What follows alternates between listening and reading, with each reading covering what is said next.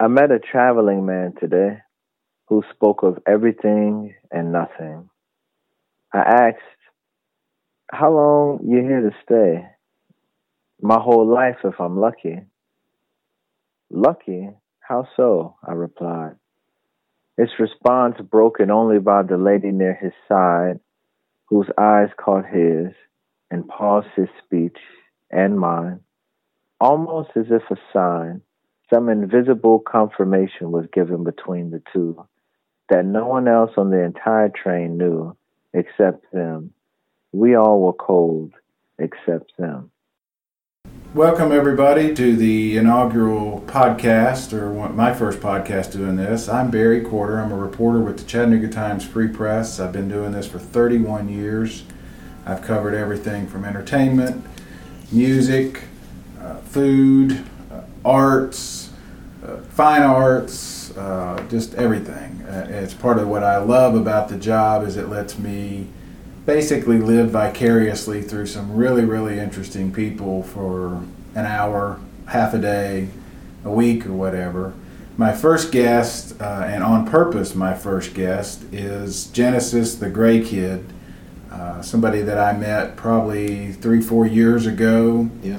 Uh, we have talked many times since.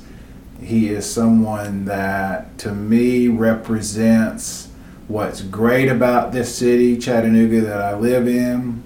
He's someone that represents uh, a great spirit, a creative spirit.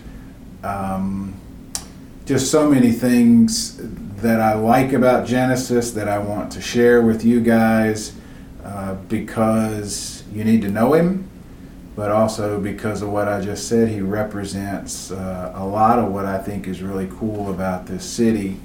Uh, for, if you don't know anything about Chattanooga, um, it was an industrial town for many years, uh, suffered like so many did for decades. Everyone left the downtown area, business left, and all of that, and it has undergone an unbelievable renaissance. I think in large part because of creative people just like Genesis. Um, you were born here, but didn't yeah. stay here very long. Right? Yeah, yeah, I was born here, um, and we were here for about three days. Yeah. My mom drove up from Georgia. Um, there was this doctor that I believe I don't remember his name, but he delivered my sister, and she really liked the whole process. So she loves the city. She's from here. Okay. So she drove up. I was here for three days, and then after that, we uh, got on the road. Yeah. and been traveling since. Traveled everywhere, and then um, how long ago came back? Uh, I came back. So I would we would visit every summer. So for two or three months, we'd hang out in Chattanooga. Right. Um, but I didn't I didn't move here until maybe 2006. Okay. Could live anywhere. You yeah. were living in New York. Yeah. At that time, right? Well, well, or, yeah. I uh, I think I was in New York maybe 2011. Okay. So I, I when I came here, I, I fell in love with the city, and even when I was kind of rooted here, different opportunities would pull me away for a year or six months. So when I was in New York in Lower East Side, that was for five months, and then in Brooklyn for like almost a year. Okay. And I'm going to ask you. I, I, I was making a few notes before you got here, uh, how to describe what it is you do, and the, the words I came up with were poet, songwriter, performer, painter, artist and I was going to ask you to rank those in order how you would how you would describe what you, who you are. Yeah, I would I would say uh, poet, fine artist, and creative. Uh, I still write music. It's just and I, I love music, but the creative, I think uh, it it it it covers a multitude of different ways I express myself, be it through music or if it's through a book or if it's through you know this conversation right or a creative project where i'm just the poet in the room um, but yeah, poetry and fine art, they're almost neck and neck. They're almost neck and neck. That's one of the things, and and I, I hope you and I are going to talk many times for this podcast because you do so much. One of the things that's fascinating to me about you is what we were just talking about. A lot of the guys, people that I've met, are just poets, or they're just painters, or they're just songwriters. Maybe they're singers, performers as well. And that's not a knock on them at all. Right. Um, you know, they're good at it, they're focused at it. You integrate so many different things in your work. Your, your words in paintings that uh, are different than anything else that I've seen. Um, and I know you've had some gallery showings New, uh, at LA and, and, New York, and you got one coming in the Hamptons sometime soon, and mm-hmm. you always do one here. So I want to get into that a little bit deeper. But that's sort of started my beginning with you anyway. We first met in regard to a book that you were about to put out. Yeah. Words in Gray. Words in Gray. Which is a book of poetry. Yeah, and uh, creative exercises. How did that book come about? I mean, I had a, a, a lot of poems and and, and thoughts and, and things that just kind of lived in my bones that I wanted to put into a book that, that I could share with people because I don't I performed before early, but I don't I don't really enjoy performing. I know I have a lot of friends that love it, that they they almost get a high from being on stage and, and performing, whether it be a song or a poem or whatever it is. For me, I almost feel I get that same feeling when I like write it down, maybe on a a little napkin or something, and I hand it to somebody, and they go off and they read it, and then they hit me up a week later, like, bro, that poem you wrote, like I read it oh man, my eyes like watered up. I had to read it like five or six times. Like that, uh, mm. I like for people to kind of carry it off with them. I want them to read it in their own kind of head. I, I like that, you know. Um, and so I always would explore ways to make my work more discoverable without me having to be on a stage. So that was another reason why I wanted to put it into a book. I love people and so we were already doing the little poetry workshop where I would get people to explore, and get creative. But um, I just wanted to find a way to, to bring more people in on that process of tapping into that, that wholeness I believe we all have. So that's kind of how it came about. And I, I, finished it on a train coming back from New York with Drew Belz, uh, owner of Fancy Rhino.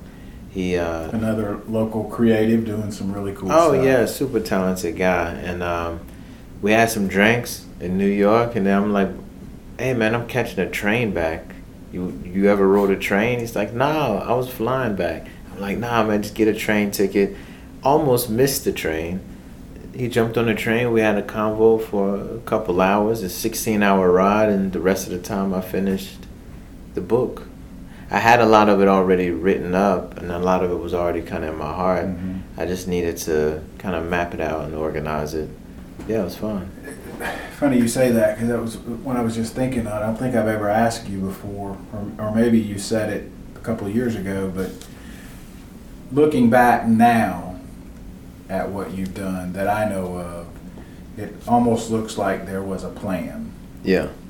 Has there been a plan? Was it do the book, do these workshops, do this art? I know at one time you told me and I don't remember the exact quote, but it, but it was basically that you wanted to be. Uh, uh these are my words, but a poet rock star. you know what I mean? You yeah, wanted to because no, we don't really have, right? I think right. You, you, were saying Maya Angelou was gone, and we don't really yeah. have a. She was definitely a rock star for sure. But there's yeah, there's I feel like there's just kind of a void. Um, I mean, there's some real talented and amazing poets out there. I just feel she kind of the way she impacted culture. I mean, yeah, I don't, I didn't get that as being there aren't talented people. Right. It was that the public doesn't see them for the value that they should. Absolutely. That's the way I understood Absolutely. it. To, to what you were if, saying. If we were to take a poll and we ask people who's the current poet laureate right now? I'd say probably 90% of the population of America probably doesn't know.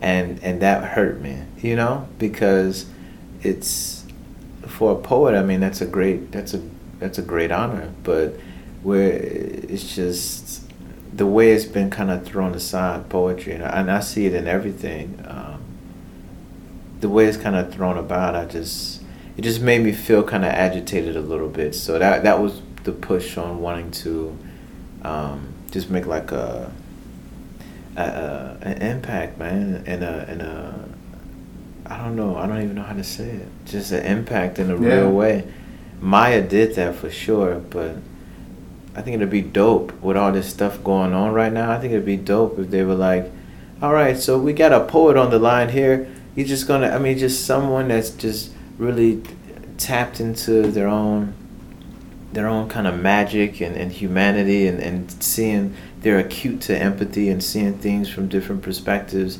And they can just give you a very kind of round, uh, beautiful expression of maybe where the the country is. Mm-hmm. They're not on one side. They're not on another. They're just it, it can it can uh, remind us of how human we are. They're not. They don't got any poets on CNN talking right now. No, no, and um, it, it's. I think what's so good about it, or interesting about what you do, again, is that whole integration thing. It it makes what you do accessible mm-hmm. to a lot of different people poetry, for whatever reason, falls in the similar categories as classical music, oh, fine totally. painting. Totally. It intimidates totally. a lot of people. Uh, Beyond the Roses Are Red. we, all, we, all, know those, but the, the, the heavy stuff. The T.S. Eliot. Yeah, can intimidate people, but it doesn't have to. I mean, to, right. it, to me, it's it's like a song lyric. Oh, totally. You know, they're they're very similar. Yeah, absolutely. And I, I think, um, yeah. yeah. Let's jump over the rail without looking for water or waste time on the debate, the choice. Let's explore and forget our names and find our voice on the rocks that look like faces, through the woods, leading to a farm where simple and breathing are the same. I don't know that I let you finish your answer about is there a plan? Is it all? Yeah, no, it, it definitely was a plan. I think for me, it's hard for me to, to move without. I mean, I, I'm very agile in the sense of everything isn't mapped out, but it's definitely a lot of intention and thought uh, that went into the book and the workshop. And when the when the idea came into me to to really push on um, merging a visual aspect with the things that I was doing. It kind of already was like showing itself like in the book. There isn't, there's no titles. They're all colors that I felt when I was writing the poem. Mm-hmm. And it's almost just taking that to the next step of let me express, act, physically express this in color. You know, with the painting. With the painting. Um, writing the book, I wasn't thinking about painting it, but I still was expressing colors. Like it was still there. And it, it, just kind of came to the surface. It's, I think it's, it's a bewildering thing how that all kind of happens. Part of that, too, again, um, I talk to a lot of artists in a lot of mediums, and the marketing part of it, if that's the right word, a lot of people don't like it. Yeah. They don't like interacting with people. They don't like I don't know if it's an ego thing or a fear of rejection thing or all of that or you know, they they the the perception or the cliche is the artist holed up in a studio that never wants to get out. And that's not you. No, and I and I think you know, every artist is different, but I would love to see more artists kind of interact with people because they can provide such a healing. You know, it's like monks or something. Mm-hmm. um, and I don't know if we're if if if most artists are not good at it or they're just unpracticed at it, which probably, in my eyes, would make uh, would make a greater need for it. You know, but I I fell in love with the art of moving, making the things that I was creating discoverable. I fell in love with that art. Uh, that's, I guess, under that creative umbrella. How it's, you know, poet, fine artist, creative. I felt like, as an artist, everything that I'm doing, I need to approach it as if I'm writing a poem or painting, painting a canvas. Like, all right, so I want to have a show. I would think like, I I wouldn't think of it as like a, as a marketing guy. I just think of it as, all right, I'm an artist. What do I want to see? And if I was an artist walking in, what do I want to feel? All right, what can what can evoke the most? Oh man, what if I make a little booklet and then I put them in balloons and then I release them from a helicopter? You know, like mm-hmm. I don't know if it's gonna work, but it, it feels right. It's it's like it's like some people they check the weather radar, you know, on their phone, and but then you got some people that can just put their hand out the window and they're like, yeah, I'm gonna bring a jacket and an umbrella. I think I'm kind of one of those dudes. Like I, I've been, I can, you know, I, I smell the rain, I can feel the breeze a little bit, and and I can, you know, it, it just it, it, it all feels right, even when it doesn't work out the way I plan. Um, there's this there's this sense of it, it was so genuine the way I did it because that's a place where I'm coming from. Like bringing a jacket and then the sun comes out and it's too hot, I can tie it around my waist. Like it, the the the, yeah. the groove is still there. It's you know. You mentioned the train ride. I think I think it was not long after you released this book, if I'm if my memory is correct, you were getting ready to take a cross country drive. Yeah. To help you get ready to start creating yeah. the paintings. I, absolutely. For one of your first showings. Yeah. First get okay. Yeah. So and you've done that twice now. Oh, like five times. Okay. Yeah. Let's talk about that process because that's an important part of how you work, isn't it? Oh, totally. People who see you in fact, in the, the last story that I wrote, I, I think I said you probably people all over town know who Genesis is, whether they know it or not, because the dreadlocks are very distinctive, obviously, but you're everywhere and you're always walking. So the walking, the driving, you could have taken a plane. Yeah. You could have not taken that train. You could have taken a plane. But it was very intentional to take that slow ride. Yeah. Right. Totally. Why? Well, I just feel like when you walk or in a car or in a train, it takes to get to LA, you gotta catch the train in Atlanta. Man, on a plane, how long does it take? Five hours?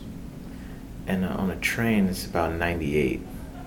Yeah, and on a plane, you'll see the back of somebody's head for five hours. yeah, right? same head. On the train, I mean, there's like 14 people where we were different people. I mean, my beard kind of grew out. Like everybody, you, you, just become connected in just a deeper way. Um, but it gives you an opportunity for these little small interactions, and through those interactions is where I get a lot of ideas to write. I, I met a guy from Louisiana. We actually picked him up in Louisiana he was telling me about uh, this little island off the coast of Maine that I'm really, really wanting to see. I think it's called Mohegan Island or something like that. You heard of that? I haven't heard of that. He's like, man, it's a place for artists. It's been like last 200 years. It's, it's like 30 miles off the coast. Man, we talked for about four hours. Then I wrote a poem from his perspective about what I think he he went through before he got on the train. Like I, I like I guess in my mind he was like at a cafe. He, you know, his son, he lost his son, and in some way saw that in me, and and it and it's and it's a short poem, but it it it eliminates me trying to force something. I can kind of just let my hand just move on its own, um, inspired by real interaction. I remember the softness in his eyes and how tender his voice was. You think he you think he like just left a funeral or something. I mean, he had a real kind of he wasn't sad, but he just he just had this tenderness to mm-hmm. him. It it just it I mean, from that moment I wrote like five poems. And from those five poems, when you read it, you don't know I'm talking about him. You don't know I'm writing from his perspective. One of the poems was from the perspective of the cup that he had, that he was kept drinking coffee out of because it wasn't a cup that was on the train. He brought this cup with him, mm. and so I, I, then I thought, man, I wonder what kind of life this cup cup has had. It had a chip, like I guess he dropped it somewhere, and so not a not a paper cup. no, it was like a cup. it was a like a real wow. Yeah, and and so writing from the perspective of the cup on on. Uh, I mean, the the power of of whatever this cup has like I don't know. It, it's just that relationship, and I never mentioned cup in the poem. And when you read it, you might be it might remind you of your best friend, or it might remind you of, you know, I don't know, a a, a child or someone you love. You, no one has any idea I'm talking about this cup. And my I life in my suitcase, my taking this in my long way. Cup to where my I'm heart going. and my palm, I'm, I already gotta go. Which closes I'm, I already around need to her be in palm. LA. Right. So and in between I just our take my time, get in there, and by the time I get there, I might have 50 poems of just moments that I I could not have created in a basement. See, and that's that's what because you took you didn't drive like the main highways. You took a circuitous route on purpose, small towns and Yeah, there was back roads and there's like two or three different ways I've done it, and one was I take some back roads, and then after a little bit, I'm like, oh man, I, you know, I still got like 30 hours. Like I gotta. then I jump on a highway. I got you. Then I jump back off. You know. What I like is you you left. I mean, you you left knowing what you were gonna see and observe and all that would inform your poetry, but Oh, you didn't completely. have an agenda. You didn't No. say, "I want to go see poverty" or No, no, not at all. or any. You didn't. It was see what you see and then react. Yeah. Yeah. Yeah. Absolutely. Um, that's the only way I think you can kind of fall into those utopias of presence is when you kind of because if you if you think too much, you'll get in your own way and you'll miss it. It'll it'll move past you instead of instead of you just kind of being porous and letting it kind of flow through you. Um, I try my best to get out of my way. Uh, you- said that to me once before. I think Yeah. we talked. That's that's a big theme with you, isn't it? Is Oh, don't man. get in your own way. Yeah, I've talked myself out of stuff a lot, and I regret it. Like I wanted to do something, I was like, oh man, but I don't know. You know, I, I've never done it. Uh, or man, mm, what are people gonna do? I cut that out a while ago, Yeah. cause that that that that'll keep you from like possibly stumbling upon something you're really Yeah. great at.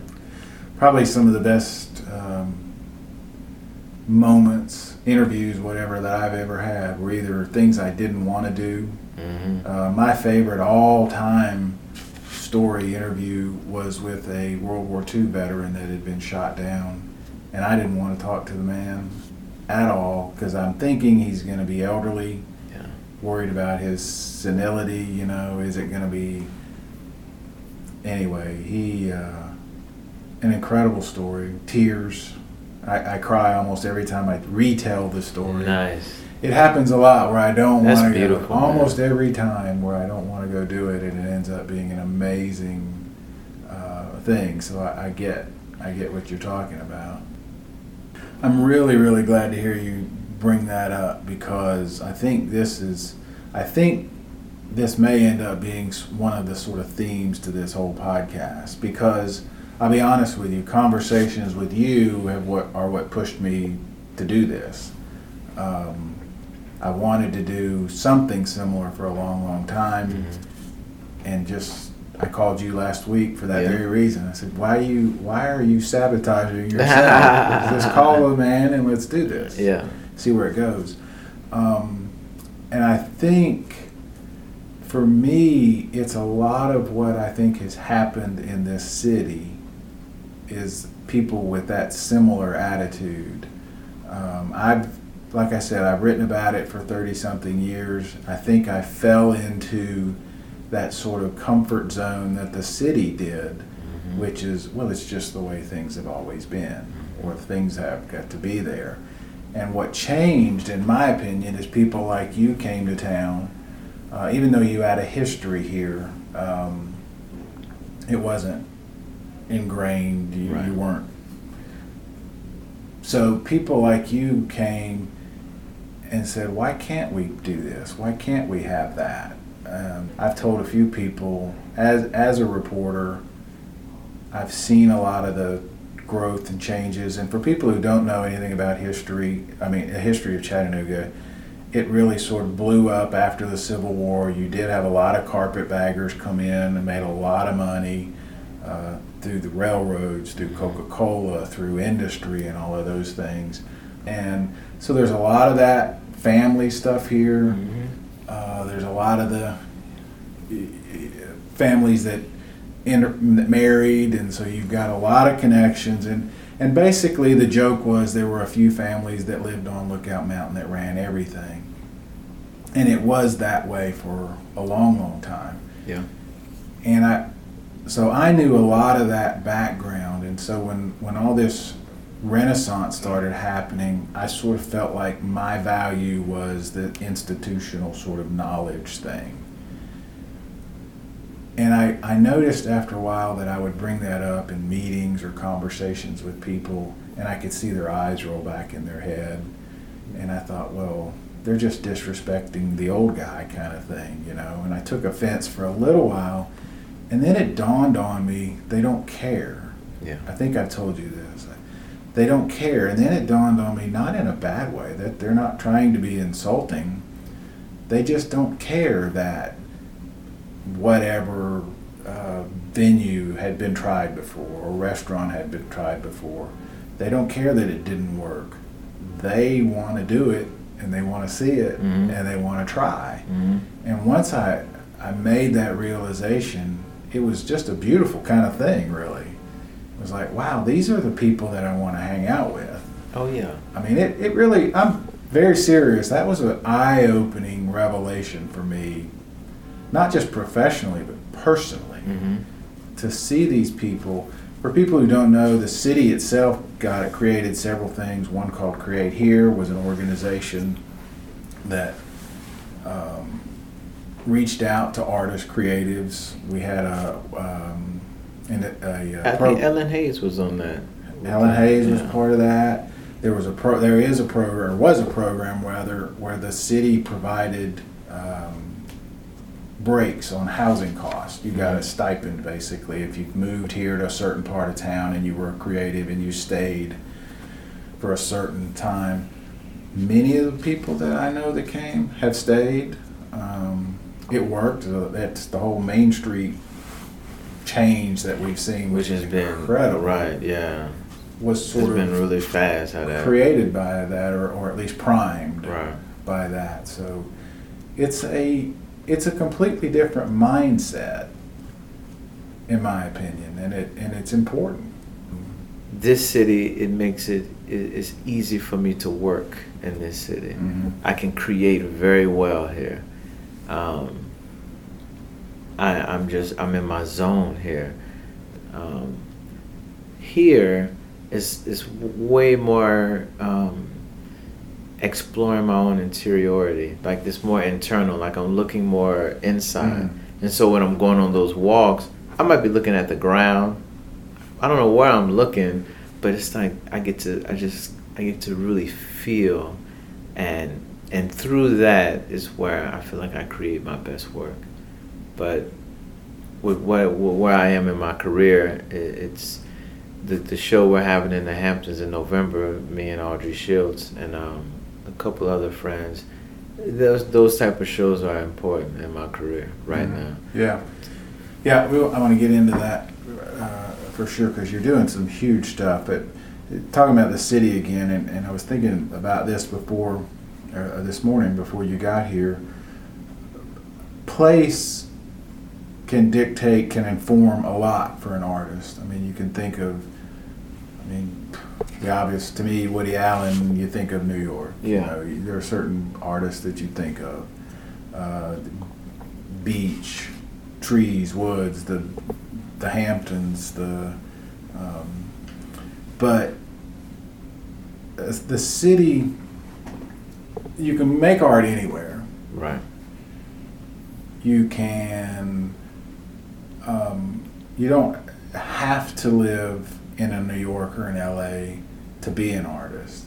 But one of the knocks that I I know about living here is it's still pretty tough to make a living Oh yeah. as an artist here. It we is. are, as much as we brag about our city Yeah. and we love it, it's not like you're selling a lot of product out of here. Yeah, it, it is tough to make a living in this city as an artist, and I mean that's that's another reason why I travel so much is because there's a lot of larger cities that are, that really rally around my artwork and my poetry, and and they buy enough of it to where I can make a good living. But if I depended solely on Chattanooga, it'd be extremely difficult. Right. Yeah. That may. I, I think that's another uh, topic. I, I did a big story several years ago about creatives living here. and Nearly every artist said the same thing, and we have some, some you know, John Henry the sculptor is Yeah. here. We have some. We have some national and international Oh, yeah. artists, and they all say, "Yeah, I, if if I had to survive on what I sold here, I would starve." Oh yeah. I mean, But we they like it here. Yeah, I mean, this is a gem of a city, but yeah, it's hard to to sustain yourself just selling work here. And and I and, and this is just my humble opinion. I I I do love the nonprofits we have here. I almost feel like we do have too many. Mm. It's almost Oh yeah. a thousand or so nonprofits here, and it seems like a lot of them overlap in some of the, the things that they, they wish to accomplish. Um, I, I do I do love the uh, I think a lot of the intentions are in the right place. I just feel like it's kind of top heavy a little bit. There's a lot of artists here that are dependent on the, the nonprofits to to sustain them that they almost have to their art almost becomes handcuffed to some other thing. Mm. and that can always affect the quality of your art. It can it can it can it can really hurt the artist. And i think too much of that it makes it makes you so dependent that if you were to stop being funded if the grants did slow up you haven't you haven't created that appetite to hunt in the wild i eat what i kill you know i'm i'm in the wild i'm like a Yeah. like and so I think is I think it's good for artists to to struggle, but learning through the struggle, making a plan, building with other artists that are making a living creating, you know. Getting grants is awesome. It's it's great, but just not being so dependent and that that's one of the things I see here is some of the, the bigger nonprofits, I mean, they have so much so their resources are, are huge in, in such a small city that a lot of the artists are like grabbing at the same thing. That's a good point. I haven't thought of that. An, another issue along those lines is the idea of donating. Uh, that was a topic that came out of that story that I that I did, where we have a lot of nonprofits that have a lot of galas, a lot of fundraisers, and, and they ask artists to donate work that can then be sold. And it never, I'll be honest, it didn't occur to me. Um, that's not a good thing. Yeah, the artist is already struggling. the artist is a already struggling. They Yeah. don't get to claim the value of the art piece, though Yeah. the nonprofit can, from what I understand. On their taxes, they get to claim the cost of the canvas and the paint, for example. And And- they're always told ex- you'll get exposure. Yeah, which isn't which necessarily true. you can't eat it. Yeah, you can't eat it. and you know, it's and I, but I do know the intentions. I feel like the intentions are well. So this isn't a, a diss to anyone, but I do No. think it is dangerous It is. to be that dependent on um, nonprofits to sustain yourself. Right. Uh, and it is confusing to me how we invest so much in businesses, but that there's. I'm I'm blown away that we haven't revisited what they were doing before and investing in individuals. I know they did that with you said. Um, what was that thing? Start here or make Oh here? yeah, create here. create here. That sounded like something that where they invested personally into individuals. Did absolutely. That makes a ton of sense. absolutely. You And gotta invest in the, yeah, you gotta invest in the people. And, It and worked. I don't I don't have the answers, but I know what's not working. Yeah. You know? Yes. And uh, I think if if we don't at least just start looking at things from a different perspective, there are going to be more and more talented people that move away from Chattanooga Sure. because they couldn't sustain themselves. Well, yeah, there's there's a lot of those issues. Um, there's the usual, you know, the the the prophet in his own town is never, you know, um, for some reason people here and everywhere. And and, and in what we're talking about, I don't think Chattanooga is different than other than say No, the I- big right. metropolis areas. Right. Uh, there are artists, and I'm sure, you know, Nashville, Knoxville, Birmingham that are not doing well there either. No, absolutely. Um, so there's that, but the the idea of uh, buying local, you know, buying a Genesis piece, for some reason, to some people think, well, it can't be that valuable because he's here and I see him all the time. yeah. But the guy in LA is happy to pay it, you know, Right. that- and vice versa, and all that. That's just nature of the sort of thing in some way. The the wild thing is that's very true. And then once they're reminded of whatever, like the article that that you had wrote up that talked about LA. I mean, I might have got I might have got 40 calls about artwork. Some of the same people that already knew I was doing art, but now since oh what he was with Spielberg, he was with Halle Right. Berry, da da da. Now it's almost like, well, let me take a look at that art. Let me. Yeah. Yeah, yeah. that's that's that's you're right. That's how it is when in your own city. Right. Or, you know, sadly, some terrible accident has to happen, and then you're. Oh well, yeah. That's, It'd be good uh, for the art. My art. One time. It'd be good for the art, but no, I don't want to get it like No, that. I don't want to do it that way. all right. Well, like I said, we could do this all day long. I, I do want to visit. Uh, I want to end with. uh, I want to get you to tell a story that you told me about your trip to LA because it kind of ties in what you were saying earlier about the whole uh, not getting in your own way. Because I've thought about it a lot, but the, that that night that you went to the big party and had to go through the kitchen. Oh man, that was wild. That was like a movie. in. What? Do you, do you mind? No, I no, no, I don't mind. So, uh, I as soon as I pulled into LA that time, I drove. I rented a SUV, got a um, a U-Haul kind of hitch, and I brought maybe thirty pieces with me. So this ride, I got a trailer behind me, and there's some parts of this trip that get kind of gnarly a little bit going through the mountains. But we made it. Um, I rode with my homeboy Thurston. He he he was with me. He was my passenger, and so uh, where were we? I think we were in West Hollywood. I'm there four hours into. The, I, I just got here. I just ate. I haven't slept. We didn't sleep. I, I sometimes I can get so like locked in on something and my mind just keeps going. Like I didn't I didn't even sleep. I just drove 32 hours straight through which I'm I don't suggest anyone do. Um, but I went straight through so I was I was getting tired because I had I had just got there.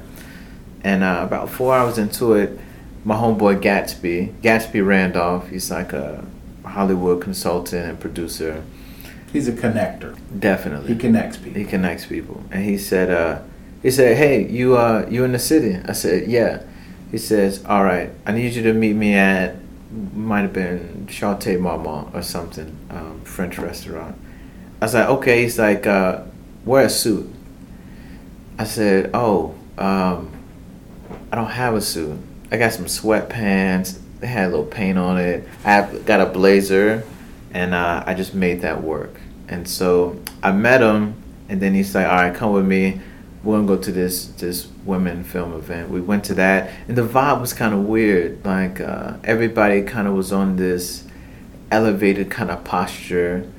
I tried to shake. Oh hey hey, I'm Genesis, and they kind of look down at my hand, look at my sweatpants, and then like kind of look away, mm. as if I didn't even speak to them, and and it was a little irritating and so then all of the things I thought about Hollywood came into my mind, like, oh, okay, this is the Hollywood stuff.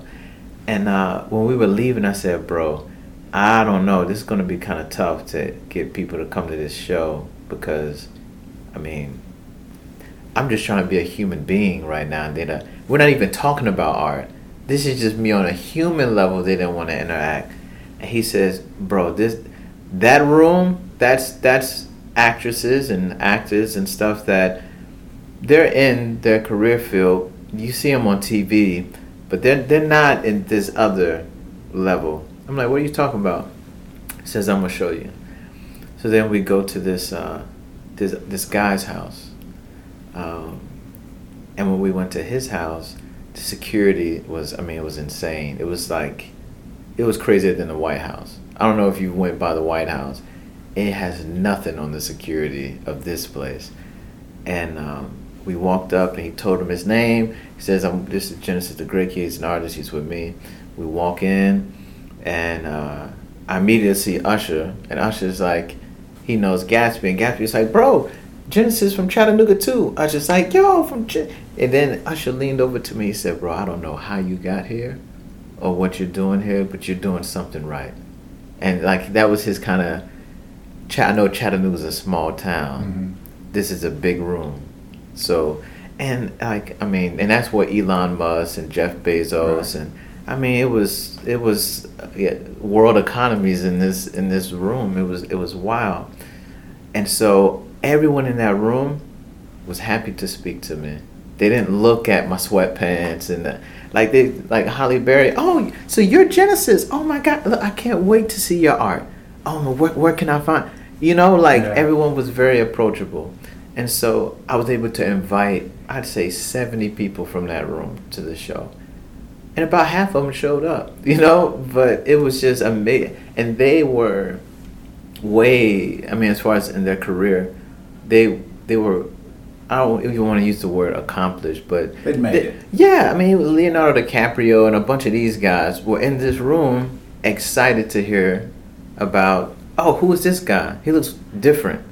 I was the brokest person in the room, but I was in the room. Yeah. And so the next day, the thing you're talking about, yeah. he's like, hey, we're going to do that again. We, we kind of need to do this every night. If you want to get some of the, the, some of the individuals you think might rally around this artwork, we need to kind of be in the room every night. I'm like, I'm down, let's do it.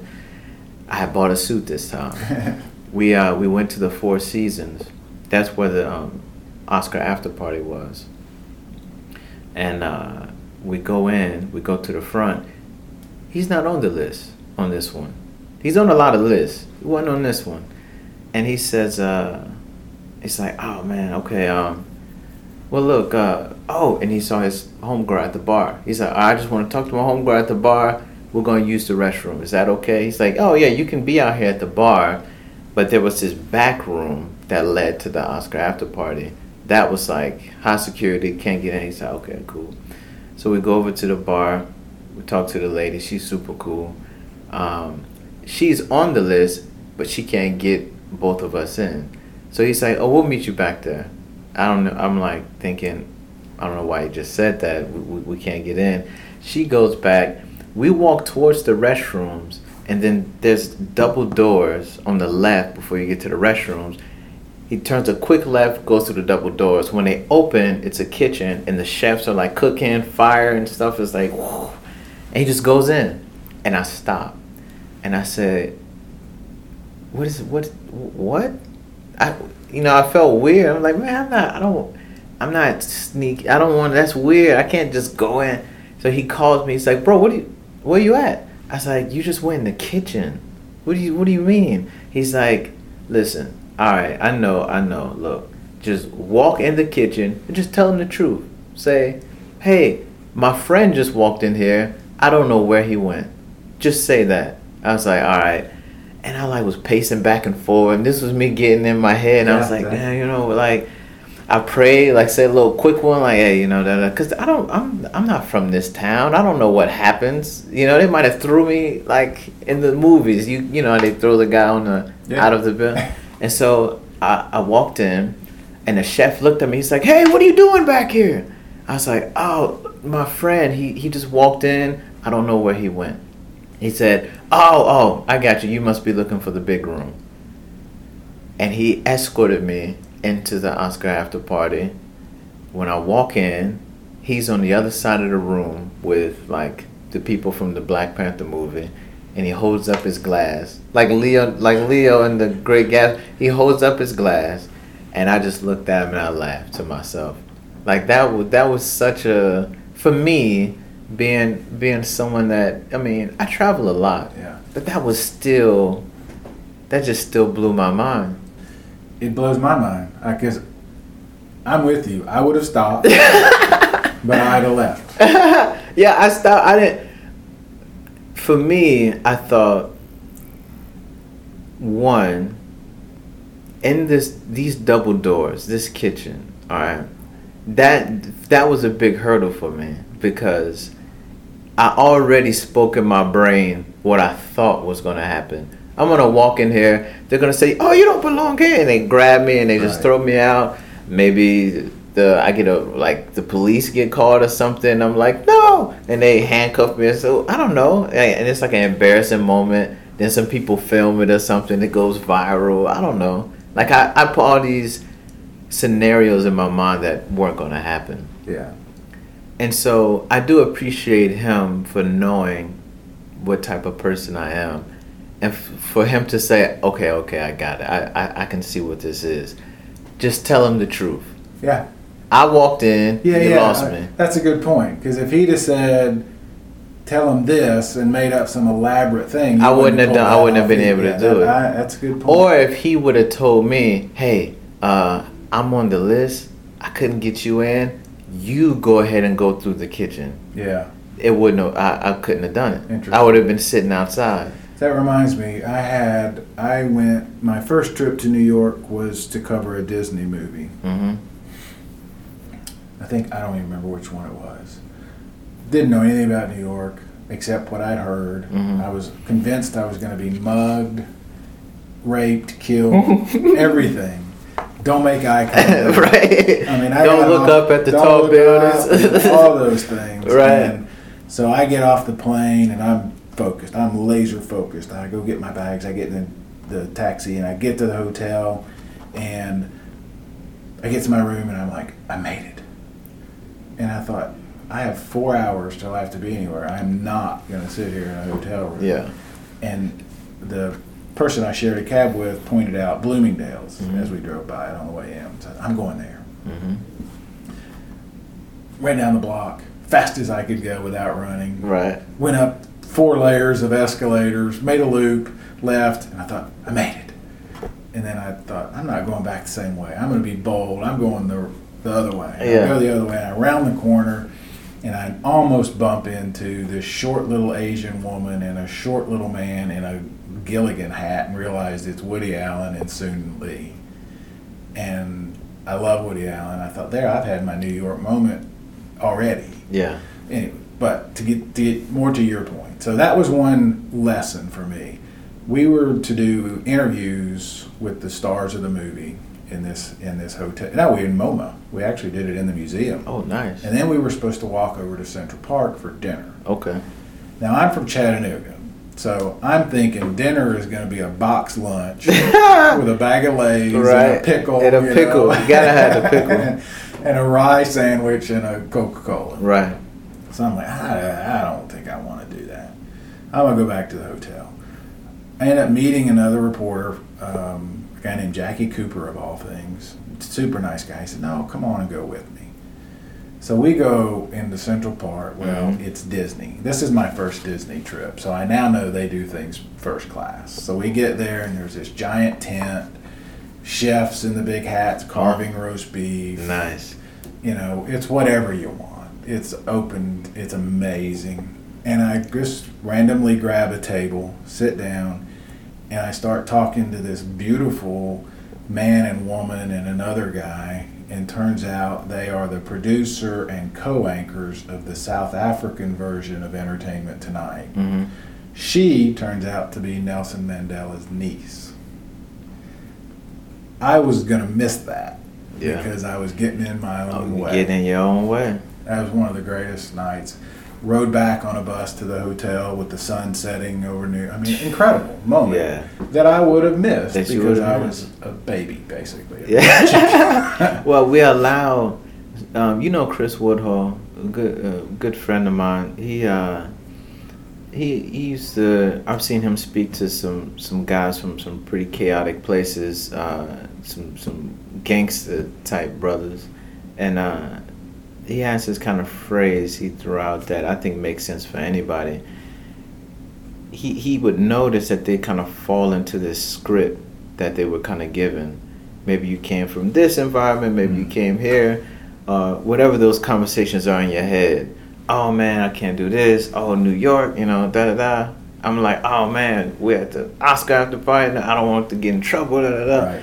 And there's these scripts that we start to follow, and it could take us away from our our own internal compass. That's gonna like, you know what I'm saying? And it's so knowing that we can author our own story, we can we can be the author. You can go however we wanted to go, pushing beyond those conventions. That leads me to exactly how I want to end this, which, going back to that story of the kitchen, hmm um, I love that story. But what's important, two things. One, you went in. Yeah.